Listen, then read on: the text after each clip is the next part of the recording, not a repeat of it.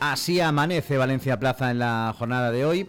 En portada, análisis de Chimo Aguar después de semanas de conflictos entre los dos socios mayoritarios del Botanic, decálogo del enfrentamiento PSPB Compromís, la lucha por cada centímetro en las urnas. También este diario y desde Alicante Miquel González nos cuenta la baremación, como el gobierno ha baremado pues las sedes eh, para esas agencias. Alicante y Elche rozaron las sedes estatales, candidaturas excelentes y finalistas, pero sin premios.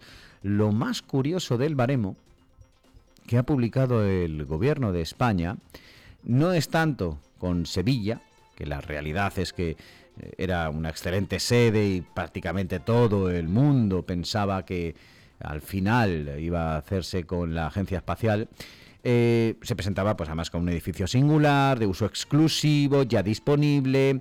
Eh, por cierto, que la fiesta la pagan las comunidades autónomas mucha descentralización, pero la fiesta la pagan las comunidades autónomas. No la paga el gobierno. Eso por otro lado.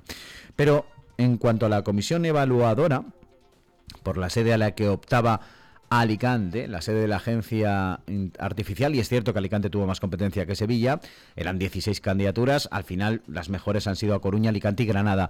Pues bien, de A Coruña, el dictamen destaca que presenta un inmueble para albergar la sede de gran amplitud, una buena red de conexiones, hubs y también ofrece una garantía de compromisos sanitarios, etcétera, y también habla de que ayudará a la despoblación a ayudar a España vaciada. Bueno, pues menudo criterio para elegir a, Coruña. Además, hoy en Valencia Plaza, el Consejo eleva el gasto un 13,5%, cuatro puntos más que la media de las comunidades autónomas. Nos lo cuenta Javier Alfonso, que la Fundación de Estudios de Economía Aplicada, FEDEA, pronosticaba que la comunidad cerrará 2020 con un déficit del 2,7% de su PIB.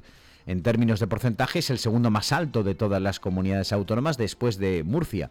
Y por dos motivos. El fuerte aumento del gasto y el discreto incremento de los ingresos. Según el Observatorio Fiscal y Financiero de las Comunidades Autónomas publicado por este organismo, el gasto interanual de la Generalitat hasta agosto creció un 13,5%, cuatro puntos por encima de la media de todas las comunidades autónomas. El Consejo que preside Chimo Puig destaca por encima de la media en el aumento del gasto de personal, en inversiones, en subvenciones y en prestaciones sociales.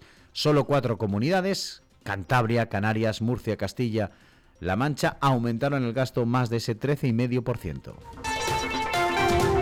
Pablo Plaza nos cuenta que, las, que la abogacía del Estado evita pronunciarse sobre la día de la ampliación del puerto. La abogacía no se moja sobre la necesidad o no de realizar una nueva declaración de impacto ambiental sobre las modificaciones del proyecto de ampliación del puerto de Valencia que data de 2007. A juicio de la abogacía, esas cuestiones son aspectos técnicos y no jurídicos, por lo que el responsable de tomar esa decisión es el promotor de la obra, el propio puerto. Así consta en el informe del órgano suscrito por la abogada general del Estado, Consuelo Castro, tras la consulta realizada sobre la Autoridad Portuaria de Valencia, dirigida por Aurelio Martínez. Un documento que acompañó al proyecto aprobado el pasado viernes en el Consejo de Administración del Puerto y en el que la jurista hace un relato cronológico de la controversia, incluidos los escritos de la antigua consellera de Emergencia Climática, Mireya Moya, exigiendo una declaración ambiental sobre las modificaciones del proyecto.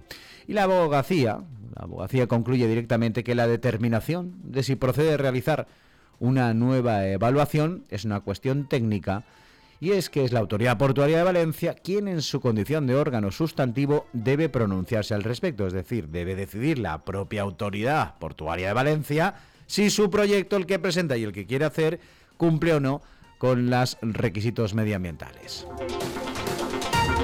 Más cosas hoy en Valencia Plaza. Alfred Costa opta de nuevo a la dirección general de APUNT, que es el actual director general, y opta a revalidar su cargo al frente de la radiotelevisión valenciana. Se trataba de algo que se daba prácticamente por hecho desde hace un tiempo, pero es esta semana cuando finaliza el plazo de presentación de candidaturas entre las cuales se encuentra la suya. Costa tomó posesión en marzo de 2020 por un periodo de tres años.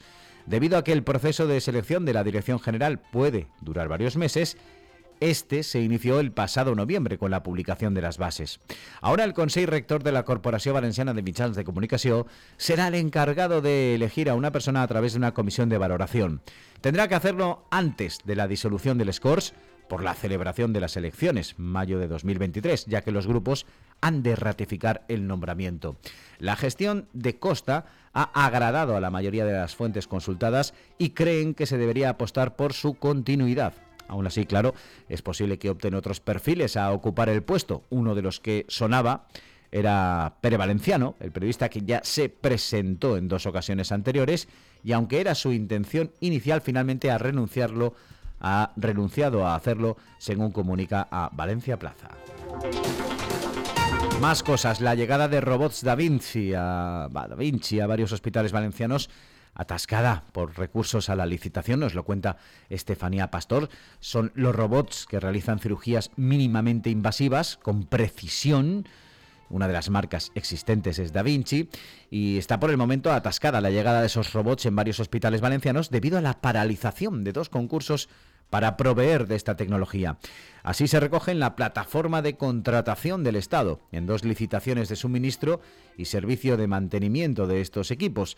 Estas, que suman más de 5 millones, han recibido recursos de la compañía CMR Surgical Spain, que por el momento ha paralizado el concurso. Concretamente, los equipos están destinados al General Universitario de Elche, al Hospital Universitario de la Ribera, al Arnau de Vilanova, al Clínico Universitario y al Hospital Peset de Valencia.